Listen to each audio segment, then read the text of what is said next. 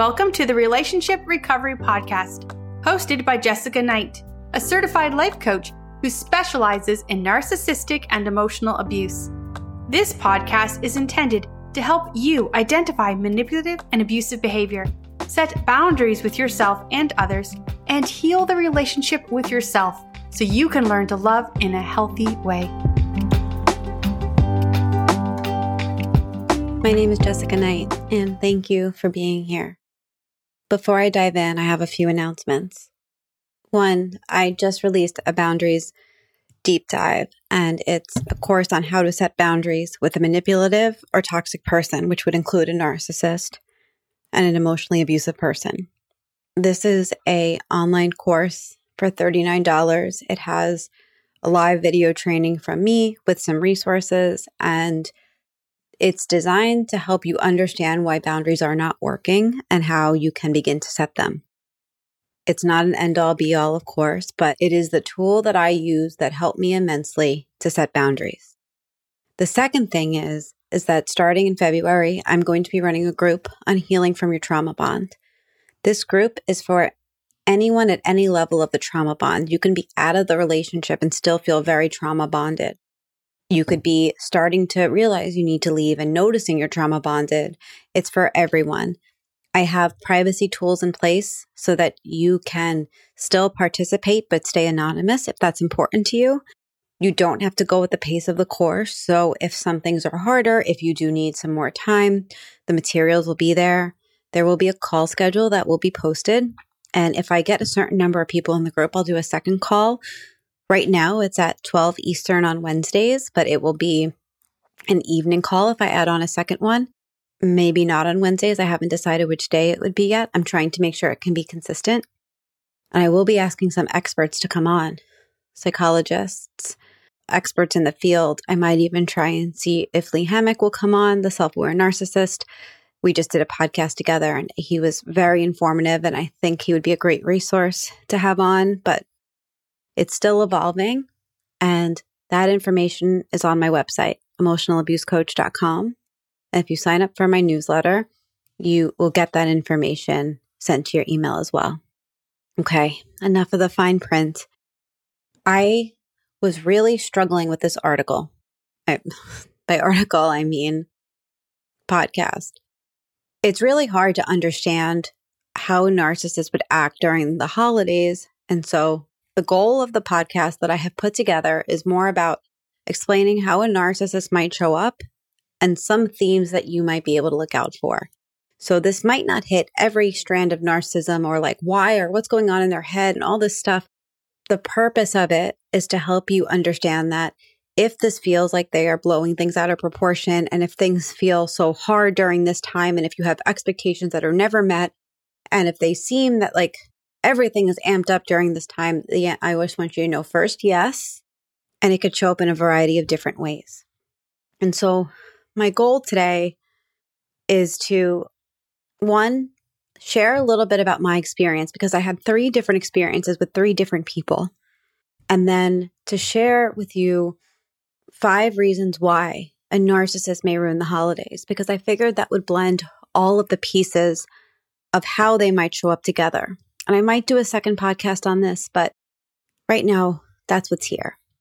And so the holidays can be a breeding ground for narcissistic abuse. I was reflecting on this earlier in the week and realized both of my toxic partners and my stepdad handled holidays very differently. One felt like the holidays was his time to shine and he needed everything to happen in a certain way, which every tradition that he wanted was the way that he wanted. It was almost as if this was a time to give himself the childhood he didn't have. There were certain movies to watch, food to eat. The size of the tree had to be like a massive. It was a production. And it was like there was a level of Christmas that needed to be entertained in order for it to be Christmas. Like I remember we lived in a small apartment and I didn't want to decorate because it was already cluttered in there. And I just didn't want to add more to it. And I thought, like, you know, little trinkets and things would just collect dust. And maybe that is kind of Scroogey of me, but it also was realistic because I was the one who'd have to clean it. And I was just like, I don't want. And it became Like he was so depressed that the house didn't look like Christmas. So I remember I like ordered all the stuff on Target like on Black Friday to be like, here, like let's do it. You know, like I I tried to make him happy in that way. And in comparison to that, I was Scrooge. I had a very opposite view of the holidays. They were filled with a lot of trauma growing up. And I often found that no matter how I cut it, no matter what I did, I'd always be less than to him. I really wanted to find a way that we could enjoy the holidays together, but it was always me versus him, even if we didn't word it that way. When I learned how to begin to embrace holidays in an authentic way, it was after having my daughter and having therapy on this and being able to see that I could create something that felt like mine. He actually ended up resenting me for growing a relationship to Christmas and undermine that growth time and time again as if I needed to stay a Scrooge forever and keep my I hate Christmas identity. And I always felt a pressure to show up in a certain way and downplay the things I did enjoy or grew to enjoy as I began to see the holiday through my child's eyes. And looking back, even the small things that I did do to try and bring it together was never enough. And I don't think there was ever a version of enough that it would have been. And so I might not ever understand why we put trees inside of our houses, but I do know that I want my daughter to form a relationship to the holidays. And that has been one that we create. For example, we always get a tree that is like a Charlie Brown tree. We think about it as like taking care of the tree no one wanted. I mean, she's five, so she likes to make ornaments and do some things like, you know, do some crafty things. And this year we're going to fly down to see my family on Christmas Day. And so I told Santa, quote unquote, to come early. He's coming the day before. So she has a day with her presents. Like all of these things most likely would not have been okay in that relationship. This also was a time, and it was a time for agreements to be made based on the child that were no longer kept once he was living that life. And so, for example, the first Christmas separated, my daughter and I chose to stay home. And my family came up just because it would have been too much driving back and forth for us. We had gone down a few times to New York that year. And he decided to go see his family. But then it was my fault, even though we agreed to it, that he didn't have time with my daughter. And that was really challenging for me because I had spent so much time feeling anxious. I ended up spending, I think, that entire holiday break on the phone with my lawyer. Like, this is what we agreed to. And this is what it's just, it was chaos.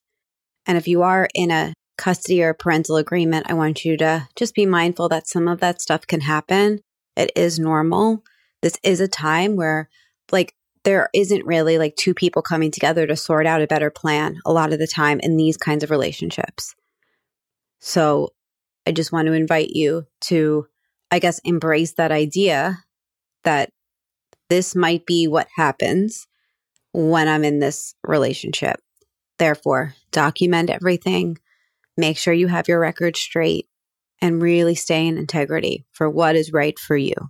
There's a lot more that I can say about that. And I have talked with my clients one on one about it in our sessions when they need a frame of reference this is something I'd be happy to help you understand if you wanted to reach out to me, but just for the purposes of my and my daughter's, I guess, protection um, and my mental health protection, I'm not going to say more about that.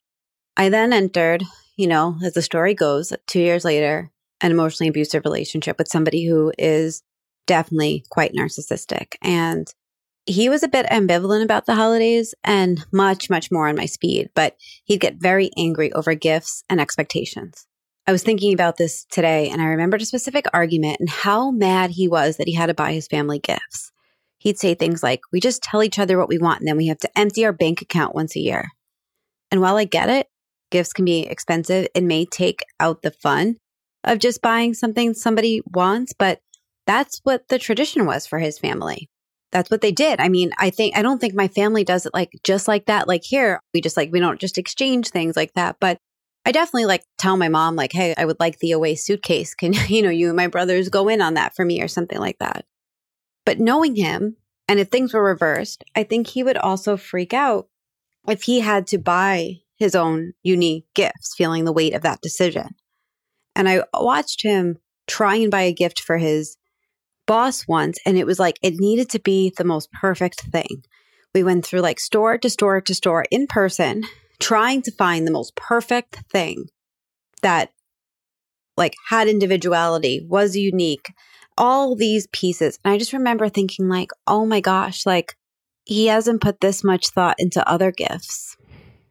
But this one, the one that will be seen by others, is so important, taking up so much time. And I don't even think he ever ended up getting something that year, now that I think about it. But there really was no happy medium. And I don't think he ever saw how much contention he was bringing to the holiday because truthfully, everyone else was fine with it. And then there was my stepfather, who ruined holidays for me as a kid. Around Thanksgiving, I started to record an episode about my relationship to holidays because I do think a lot of us that grew up in abusive homes have tough relationships to holidays. And I got very emotional during it and I did not release that podcast. I might later on because I think I might just try and re record it now that I have an idea of like what's in there and what's coming up. But that being said, I was the only kid that wasn't his. So I have two brothers and I come from another dad who has never been a presence in my life. So this guy was kind of supposed to be my dad. I called him dad at the time, which now makes me sick, but that's another story. But he made it known to me over and over that I wasn't his. I was the exception. I was the other when, you know, I can't fucking imagine doing this to my kid. I could not go a day without being reminded that I was the outcast. And the holidays were not the exception, but they were like the time for this to come up. At this time in my life, I couldn't even eat at the table with them, with my family, my mom, my two brothers, and this asshole, because it was like, how quickly can this guy make me cry?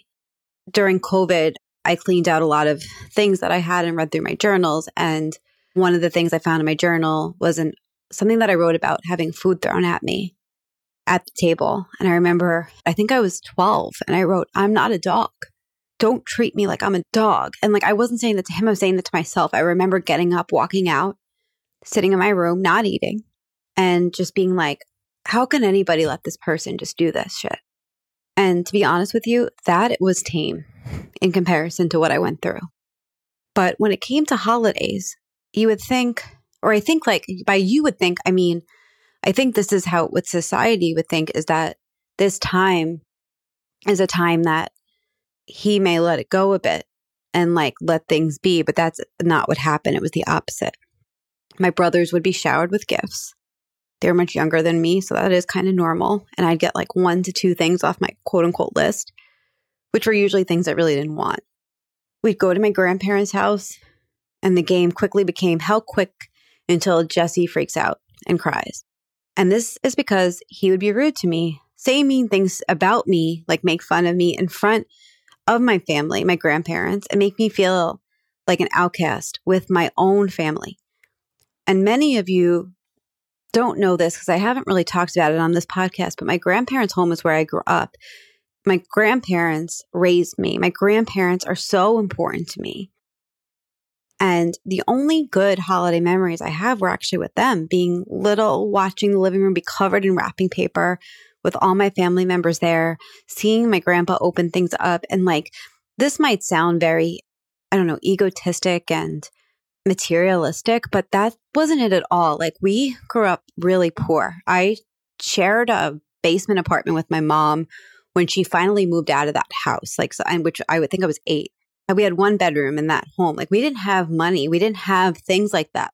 That wasn't part of our life. My grandparents my grandpa was a World War II vet and really couldn't work for anybody else. And once he stopped being able to run his own company, that was kind of it. Like it was, but it was like this time of year because they had five kids, a lot of them would come, not all of them. And there, so there would just be like this sea of wrapping paper. And I think it just made me feel like happy looking over like across the sea of wrapping paper to see my grandpa smile you know, my grandma might get some, like a sweater. You know, she usually made me something like a crocheted blanket. And it was just this warm time that I can still feel when I sit and think about it, but it was taken away.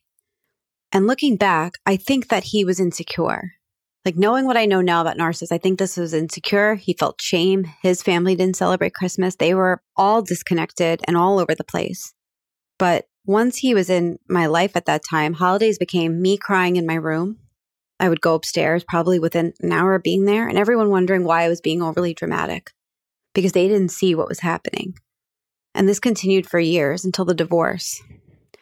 My brothers ended up having similar relationship with him too, and all of us have a really hard time on holidays. We're all thankful that my daughter brings such cheer and love at this time. And I share that so you might be able to see some of your experiences in this and different ways that it shows up. But I'm going to move to why narcissists ruin the holidays. And I have five reasons. One, they lack empathy. You know, one thing that lights up a lot of people during the holidays is watching kids open their gifts. I also like the feeling of giving people something I know that they wouldn't get for themselves or something that just felt so them that I saw in a store. This year, I had a picture of my mom and my kid and my dog walking print, like made up. And she would never do that. Like she would never, you know, go on Etsy and figure this out. And I was like, I, I know she's going to love it when she opens it. Like it brings me joy when I see other people happy. But when you don't have empathy, there is no joy in giving or making others happy. It's not a behavior that narcissists have or attach any significance to. To them, it's like a monumental waste of time and money. And they feel put out to have to deal with this kind of occasion that they have no investment in and they might not be getting anything else out of. They also don't care that it's the holidays and if they hurt people during this time. They just don't think about that they don't they don't have that bone in their body. So when an activity is all about somebody else, you might notice this when it comes to like birthdays, promotions, graduations. The narcissist has no value in celebrating another's achievements, unless, of course, they could attain narcissistic supply somehow through that.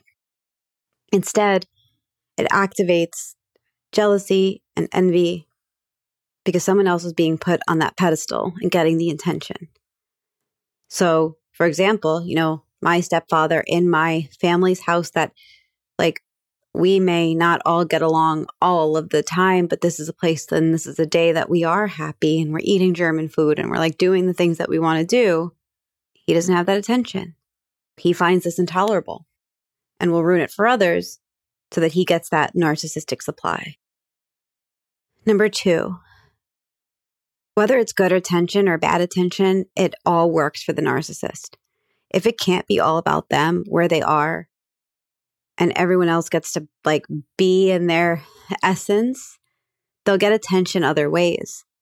This may be subconscious or conscious, but if they can get you to feel responsible for their moods, which many narcissists do, you can think about the person that will say, You made me feel this way you find yourself jumping through hoops that they set up to keep their mood from infecting the holiday. Right. So you probably can think of like the people pleasing mother who does everything to make sure that their kid doesn't react or doesn't come home cranky or like all the food that they want so they don't get a reaction. If it's not about all them in a way, they'll make it about them. There really is no difference. Three, they don't do responsibility or obligation. So sharing special occasions is just like the kind of closeness a narcissist can't handle. It creates expectations that a narcissist doesn't want you or anyone else in your life to have. With expectations comes a responsibility to behave as if they care about what's best for others. Their anxiety always gets the better of them. So they rather just leave people hanging or start a fight so they don't have to deal with the anxiety, which is probably with underlying shame that they feel over not being the center of attention. This anxiety makes them very unreliable too, because they, like I said, they don't do responsibility or obligation. When it's on them, their primary goal is to alleviate that anxiety, which usually means shutting people out. So that's why a narcissist might break up with you close to the holiday or around the holiday and that anxiety paired with their lack of empathy is a disaster. And again, that's why we hear so many people go through breakups around this time because there's so much pressure that the narcissist is feeling, no matter what you do to alleviate it, and they just need to make it about somebody else. Number four, they're finding narcissistic supply somewhere else. I've had many clients tell me that they've had plans for the holidays with a narcissist, and then the narcissist will make a mess or back out, and then they stand up to them. And then they find themselves on the receiving end of a breakup, a text canceling on them, or even seeing that they're spending the holiday with someone else or doing something else. And so when we talk about supply, it doesn't always have to be a person. It could be a thing. It could be a party they were invited to. It could be, I mean, it could really be anything, but the new supply always trumps the old supply. And so, and this does go as far as that a new relationship will trump their kids' needs and what the supply that they got from their child, regardless of the time of year, holiday or not. The new supply gets love bombed and gets that obsessive attention. There's no way that the old supply can compete with that, even like if they don't know they're doing it like a child. I've seen this a lot around this time of year with clients that I have that have kids in divorce. So if your kid gets that text on Christmas Day after they made plans and they're excited about it, kind of bailing, that's most likely what's happened. I've seen this happen a lot. I've had this happen to me. It is incredibly painful and angering at times. Unfortunately, it's part of the process. Or number five, creating misery is at their default setting. And so, at their core, narcissists are severely unhappy and full of shame. And miserable people are miserable to be around. They are always hot and cold. They project their feelings onto people. Everything is about somebody else, not about you. If they believe holidays are irrelevant, if they believe that it doesn't matter, then your opinions about them are also irrelevant. What you would like them to do doesn't matter. If it means the world to you for them to go to this holiday party and show up with you, then they don't necessarily care about that. That's not important to them. What's important to them is what's important to them inside of their head. It does they have no empathy to look outside of that. So hoping or expecting them to go against their nature just causes us to suffer more and to be in a fight with ourselves more. You have to know what you're dealing with here and understanding the behavior and the expectations and what might happen and just really not expecting them to play a solid role in the holidays. Like there will be no collaborative role in any way that you cut it, it's their way or the highway, whether they are all in or all out. And so I know this was a lot. I hope that this was helpful in normalizing whatever experience that you're experiencing right now. And during this time, I just want to encourage you to take care of yourself, set boundaries, and be there for yourself and for your family, and do the things that you need to do during this time to show up for yourself and for your children you can make this be the best it can be in this container. And that probably will take really solid boundaries. And if you need support, you can find me at Emotional Abuse Coach on Instagram, my website, emotionalabusecoach.com. And you could always email me, jessica at jessicaknightcoaching.com. Thank you.